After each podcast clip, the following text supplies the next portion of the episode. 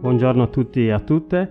Oggi abbiamo come al solito i nostri due testi suggeriti da un giorno una parola, il primo dei quali si trova nel libro del Deuteronomio al capitolo 6, dalla seconda parte del versetto 11 e tutto il versetto 12.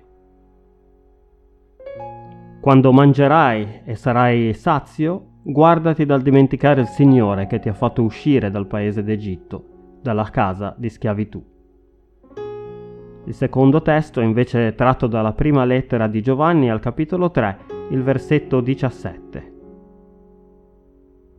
Se qualcuno possiede dei beni di questo mondo e vede suo fratello nel bisogno e non ha pietà di lui, come potrebbe l'amore di Dio essere in lui?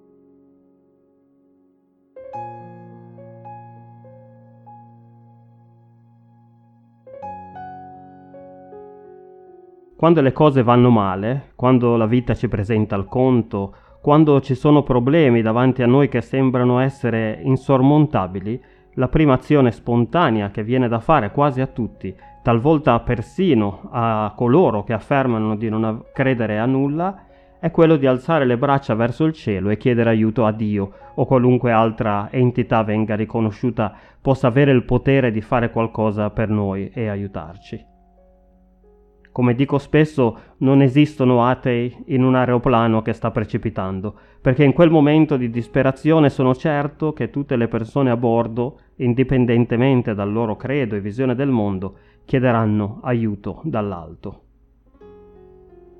Quando invece le cose vanno bene, quando il nostro stomaco è più che sazio, quando il nostro conto in banca non rischia mai di andare in rosso, quando abbiamo più di quanto sia strettamente necessario per sopravvivere, quando la nostra vita familiare è serena e felice, quando troviamo soddisfazione nel nostro lavoro, quando siamo continuamente attorniati da amici e non ci sentiamo mai soli, ecco che allora si corre il rischio di dimenticarsi del Signore, così impegnati come siamo a mantenere ciò che abbiamo fin qui ottenuto. Questo è un rischio concreto anche per i credenti, che ci porta spesso a relegare il Signore e la nostra fede in Lui ad un ruolo marginale, o addirittura funzionale al mantenimento dello status quo della nostra vita. Tutto questo è stato un rischio nella storia dell'umanità, tanto che anche Gesù, dopo aver condotto per 40 lunghi e difficili anni il popolo di Israele nel deserto fino ai confini con il paese di Canaan, la terra promessa, esortava il popolo, una volta entrati in possesso della terra dopo, dove, secondo le promesse divine, scorreva il latte e il miele, a non dimenticarsi del Signore, ma a continuare a rimanere a Lui fedeli. Manco a dirlo ovviamente immediatamente dopo il loro ingresso nel paese di Canaan, quando Mosè non c'era già più e il suo posto era stato preso da Giosuè, il popolo fu molto rapido a dimenticarsi del Signore che lo aveva liberato dalla schiavitù e condotto fin lì nel deserto. L'antidoto spirituale per evitare di dimenticarsi del Signore quando ci troviamo nell'abbondanza viene ripetuto più volte nella scrittura ed è l'esercizio della generosità. Essere generosi verso il prossimo non serve soltanto per aiutare chi è in difficoltà, ma serve anche a noi, in primo luogo per non attaccarci troppo ai beni materiali essendo disposti a privarcene, e in secondo luogo per ricordare a noi stessi e a noi stesse che ogni cosa buona di cui noi godiamo di questo mondo appartiene al Signore, che è la fonte di ogni bene.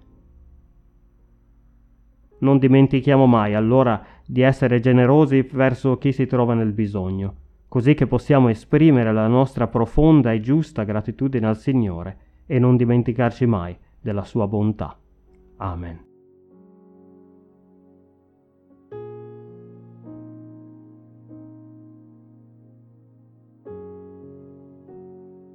Preghiamo. Signore, ti siamo grati per tutto quello che di buono tu ci doni e per la tua immensa generosità. Aiutaci affinché il nostro cuore non si chiuda al prossimo e aprici sempre di più alla generosità verso chi è nel bisogno. Per Gesù Cristo nostro Signore e Redentore. Amen.